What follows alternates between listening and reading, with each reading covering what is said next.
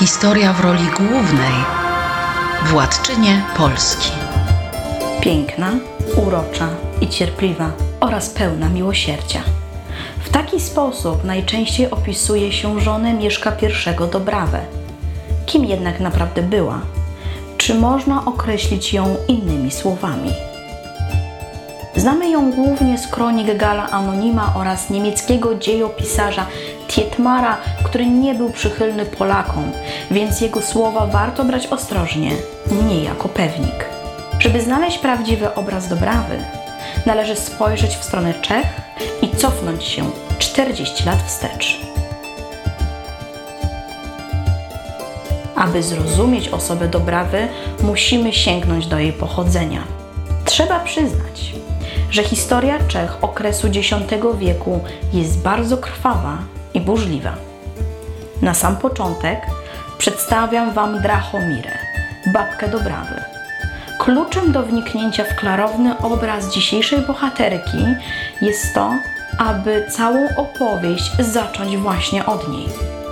W 921 roku stała się regentką Czech po śmierci swojego męża Wratysława. Jej synowie, Wacław i Bolesław, zostali oddani pod opiekę jej teściowej Ludmiły. Jak łatwo się domyślić, panie za sobą nie przepadały. Nie lubiły się, to lekko powiedziane, ponieważ Drachomira kazała nasłać na teściową zabójców. Zamach się udał, a kolejne miesiące upłynęły pod znakiem walk i krwawych rozliczeń. Źródła informują o przegnaniu bawarskich księży, którzy należeli do stronnictwa Ludmiły. W 922 roku jej władza była już na tyle pewna, że zdołała odeprzeć zbrojną ekspedycję Bawarczyków. Gdy zaś poczuła się zupełnie pewnie, postanowiła zatrzeć ślady swojej zbrodni.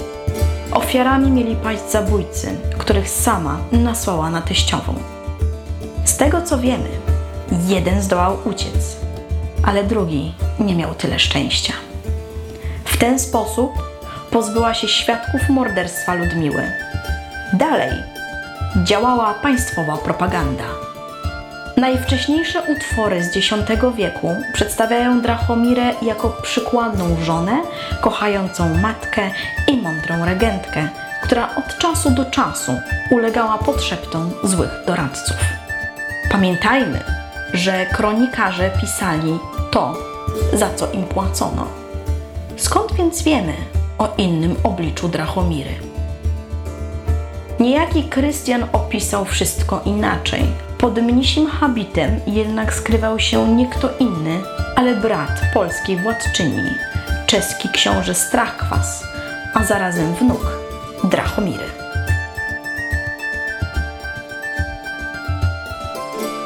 Historia w roli głównej odkrywamy przeszłość. Dobrawa była córką młodszego syna Drachomiry Bolesława. Przyszła księżna wychowywała się w realiach politycznie ukształtowanych przez babkę. Warto zaznaczyć, że w tym czasie w Czechach kobiety były dopuszczane do władzy.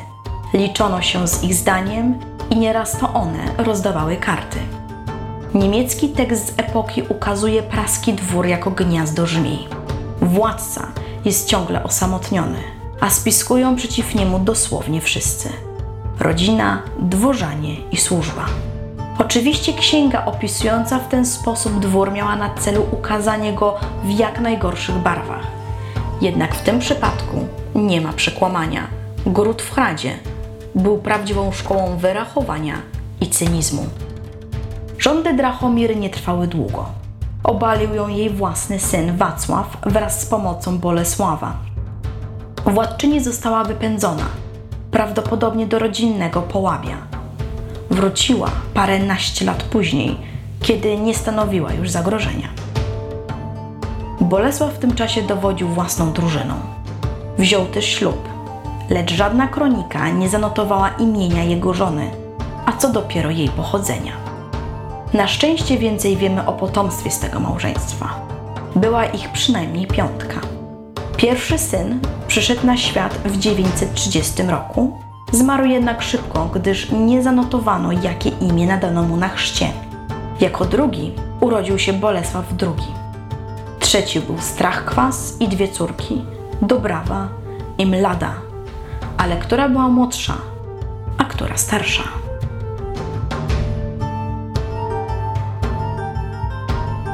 Daty narodzin Mlady da się określić, ale tylko w przybliżeniu. Księżniczka na arenę gry politycznej wkroczyła w 967 roku. Ojciec powierzył jej ważną misję dyplomatyczną, wymagającą podróży na drugi koniec Europy, ale też politycznego obycia i charyzmy.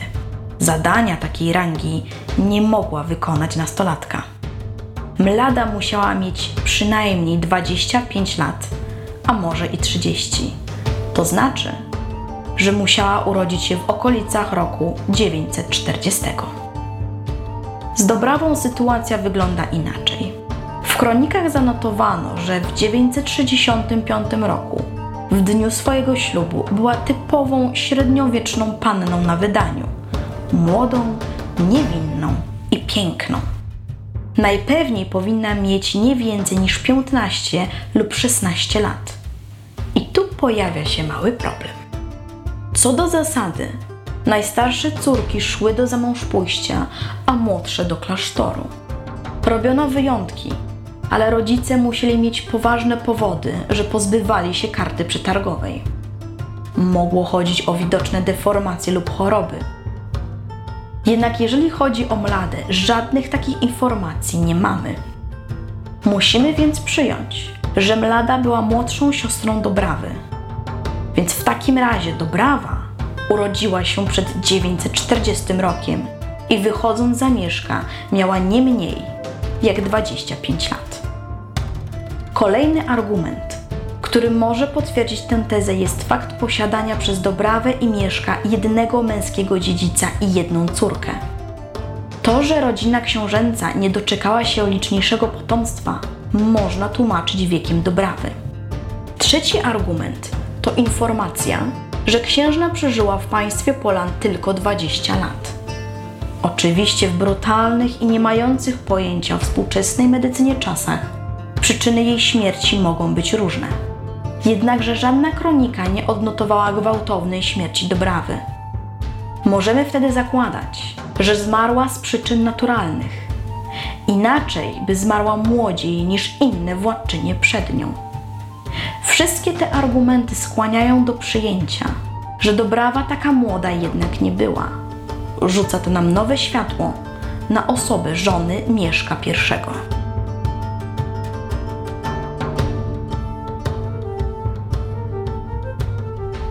Cofnijmy się znów do wuja Dobrawy, który właśnie przejął władzę. Wacław nie był zwyczajnym władcą. Odznaczał się głęboką religijnością, wręcz dewocją, o której krążyły różne plotki. Chociażby, że nosi włosienicę, brzydzi się przemocy i żyje w strachu przed grzechem. Gdy wypił za dużo, to udawał się do kościoła błagać o przebaczenie u Boga. Bolesław, ojciec Dobrawy, doskonale o tym wiedział. Postanowił najprawdopodobniej ten fakt wykorzystać. Załatwił sprawę w taki sposób, że sama Drachomira by się nie powstydziła. Kroniki powiadają, że zaprosił Wacława na ucztę, a dnia następnego siepacze młodszego księcia zabili jego brata. Teksty podają, że nowy książę bezwzględnie mordował stronników poprzedniego władcy.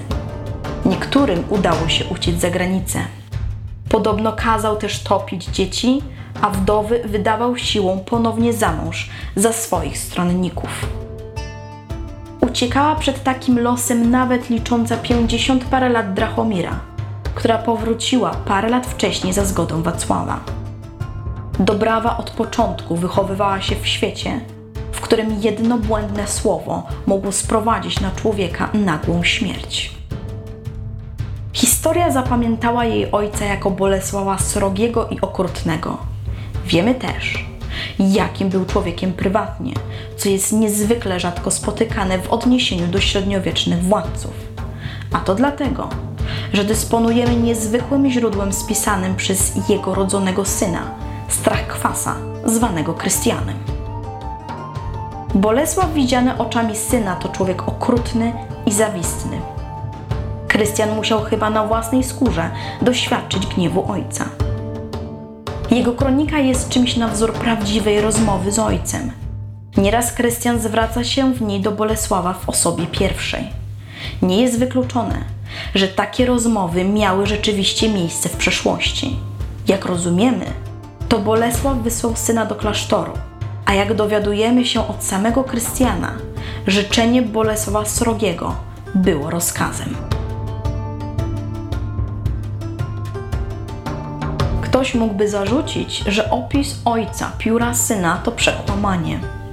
Spójrzmy więc na biskupa Mantui, Gumpolda.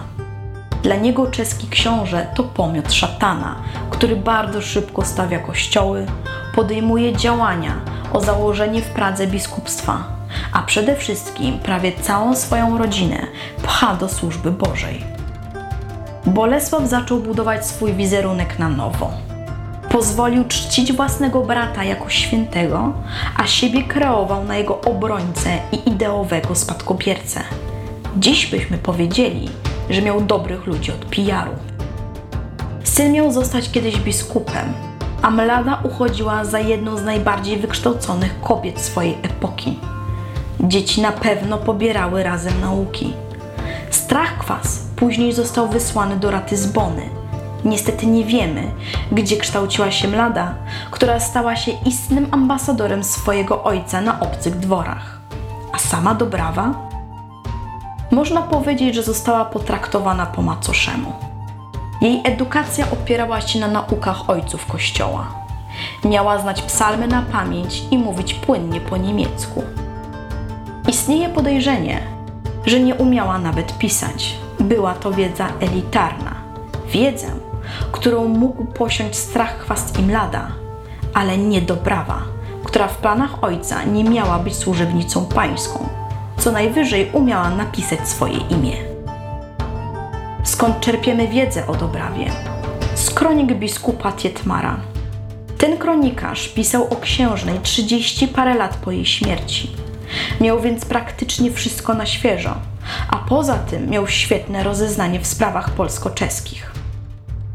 Wcześniej wspomniałam, że Tietmar nie przepadał za mieszkiem, w ogóle za piastami. Wynika to z tego, że jego ojciec tylko cudem uszedł z życiem z pogromu urządzonego przez Mieszka pod Cydynią. Tietmar w swym pisaniu oszczędził jednak żony polskich władców, w tym Dobrawę. Co ciekawe, tylko u Tietmara żona Mieszka występuje pod imieniem Dobrawa. Wszędzie widnieje jako Dąbrówka, Dubrawka, Dobrawka. Skąd więc Dobrawa? Prawdopodobnie Tietmar usłyszał czeskie imię i je zniekształcił oraz zapisał tak, jak zrozumiał. Dąbrówka zaś brzmi jak przezwisko, a nie poważne dynastyczne imię. Możliwe, że księżna nosiła imię Dobroniega, Dobrochna lub Dobrosława. Do dziś się toczą akademickie spory na temat imienia żony Mieszka I. Historia w roli głównej przeszłość opowiedziana na nowo. Istnieje podejrzenie, że Dobrawa w dniu swojego ślubu z Mieszkiem I nie była panną, a wdową. Skąd taka śmiała teza? W kronikach Kosmasa pada stwierdzenie, że Dobrawa zdjęła peplum capitis i założyła wianek. Peplum, kiedy mowa o kobietach, to przede wszystkim element stroju odróżniający mężatkę i wdowę od panny. Sformułowanie to pojawia się również na kartach kroniki Traski w 1271 roku. Czy jeżeli to prawda, to kim był pierwszy mąż Dobrawy? Nie mógł być to Niemiec. Patrząc na milczenie Tietmara i innych, którzy notowali takie informacje w Saksonii czy Bawarii. Na pewno nad małżeństwami córki czuwał Bolesław Okrutny. W takim razie, w kim mógł widzieć sojusznika? Mężem księżniczki mógł być jeden z ostatnich niezależnych książąt w samych Czechach, których pod swoim panowaniem jednoczył Bolesław. Mógł to też być któryś z głównych dowódców armii. Armii, której Bolesław potrzebował do swoich planów stworzenia jednego i spójnego państwa. W średniowieczu największym gwarantem pokoju i stabilności był właśnie ślub. Jakby nie było, mąż Dobrawy szybko zmarł być może w wyniku wojen albo z przyczyn naturalnych. bardzo możliwe, że nie był już potrzebny samemu Bolesławowi. Podążając za opisem Kamila Janickiego w Żelaznych Damach, możemy przypuszczać, że Dobrawa złożyła śluby czystości i stała się konsekrowaną wdową. To może oznaczać, że została przymuszona do złamania ślubów kościelnych. Jednak w tym czasie miała pełen dostęp do wiedzy, której wcześniej jej odmawiano. A co na to Krystian, brat księżnej? Nie wspomina on dosłownie nic o przyrzeczeniu, ale podkreśla, że oddała się służbie Bogu, kiedy ten uwolnił ją od małżeństwa. Musiała jednak uzyskać zgodę ojca. Być może się jej udało. W każdym razie spokój nie trwał długo. Bolesław Srogi znalazł jej inne zajęcie.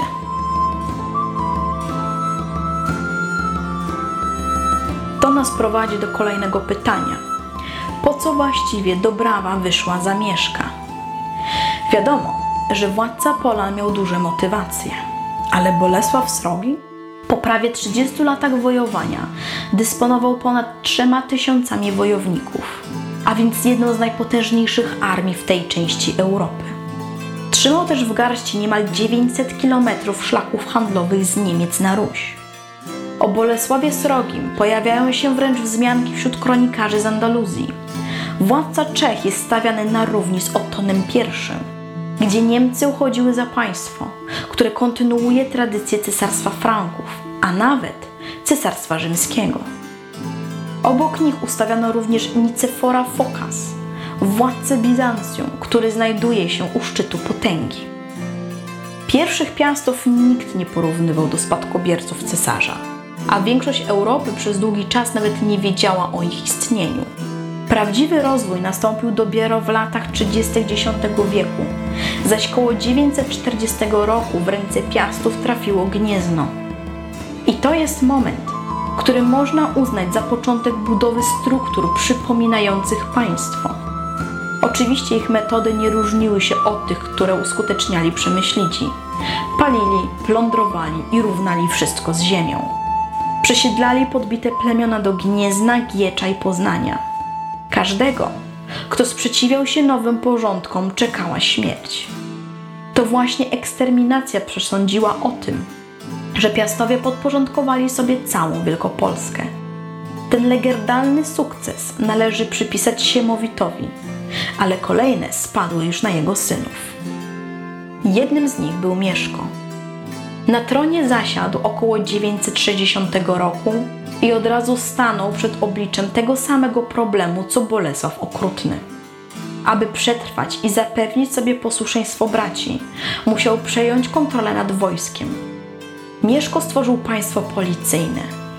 Między bajki należy włożyć opowieści o krainie miodem i mlekiem płynącej, w której chłopi gorliwie służyli ojczyźnie. Ibrahim ibn Jakub opisuje, jak Mieszko walczył o tereny ze Związkiem Lutyckim. Była to luźna konfederacja słoweńskich plemion zamieszkujących pomiędzy Łabą a Odrą. Tylko, że Ibrahim ibn Jakub nie widział tej bitwy. Dowiedział się o niej na dworze cesarza Ottona I, czyli wojna na wschodzie musiała być żywo komentowana wśród niemieckich elit. Niestety Mieszko przegrywał i musiał się liczyć z tym, że inni mogą chcieć go obalić, w tym własne rodzeństwo. Potrzebował silnego sojusznika. Skierowanie się o pomoc do Czech można uznać za akt desperacji. Mieszko zwrócił się o pomoc do najpotężniejszego władcy w okolicy. Bolesława Okrutnego. Ku ogólnemu zaskoczeniu Bolesław wsparł Piasta. Przypisuje mu się wiele motywów. Być może oczekiwał wsparcia Mieszka we własnych walkach. Może rzeczywiście chciał zdobyć prestiż poprzez chrystianizację pogańskiego państwa. Może chciał zmontować sojusz, który pozwoliłby przejąć bardziej stanowczą postawę wobec Niemiec. Każda z tych hipotez wydaje się być prawdopodobna, ale to by oznaczało, że ojciec Dobrawy nagle stracił swój zdrowy rozsądek. Narażanie się na utratę kluczowego szlaku handlowego wyłącznie dla małych korzyści politycznych lub listu z gratulacjami od arcybiskupa to mało taktyczny ruch. Jeżeli Bolesław zdecydował się wyhodować piastowską żmiję na własnej piersi, musiał mieć ku temu poważny powód. A jaki? Niewolnictwo. Pradze znajdował się jeden z najważniejszych ośrodków handlu niewolnikami. Bolesław Okrutny czerpał z tego krocie.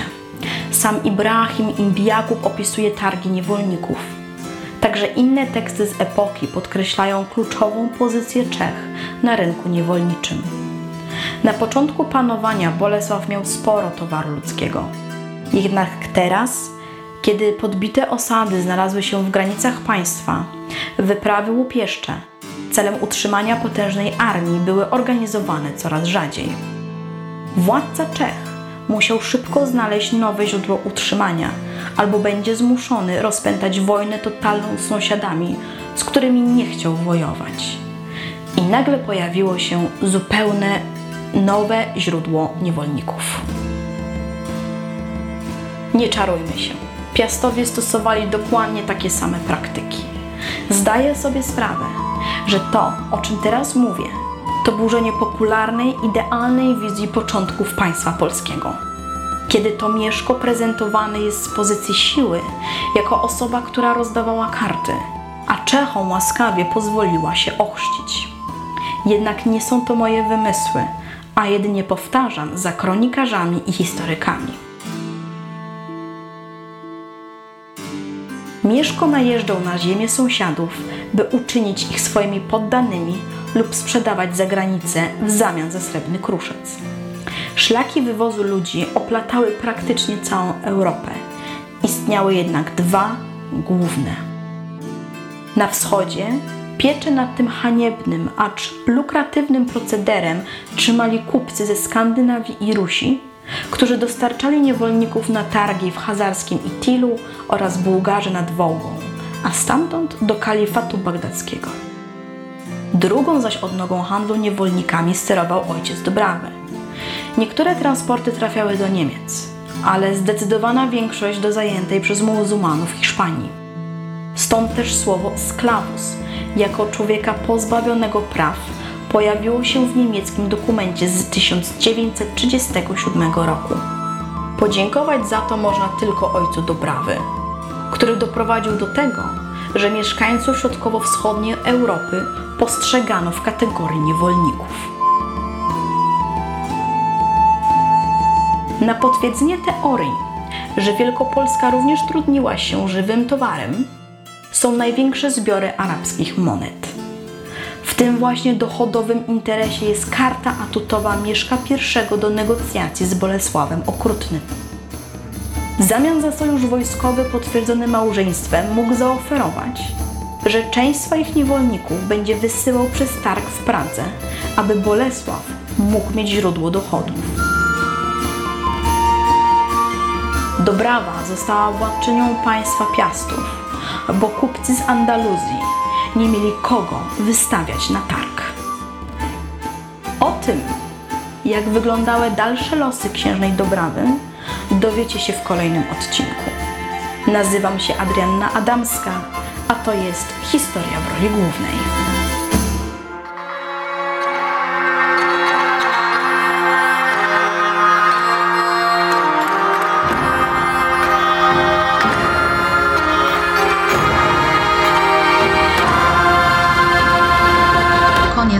Części pierwszej.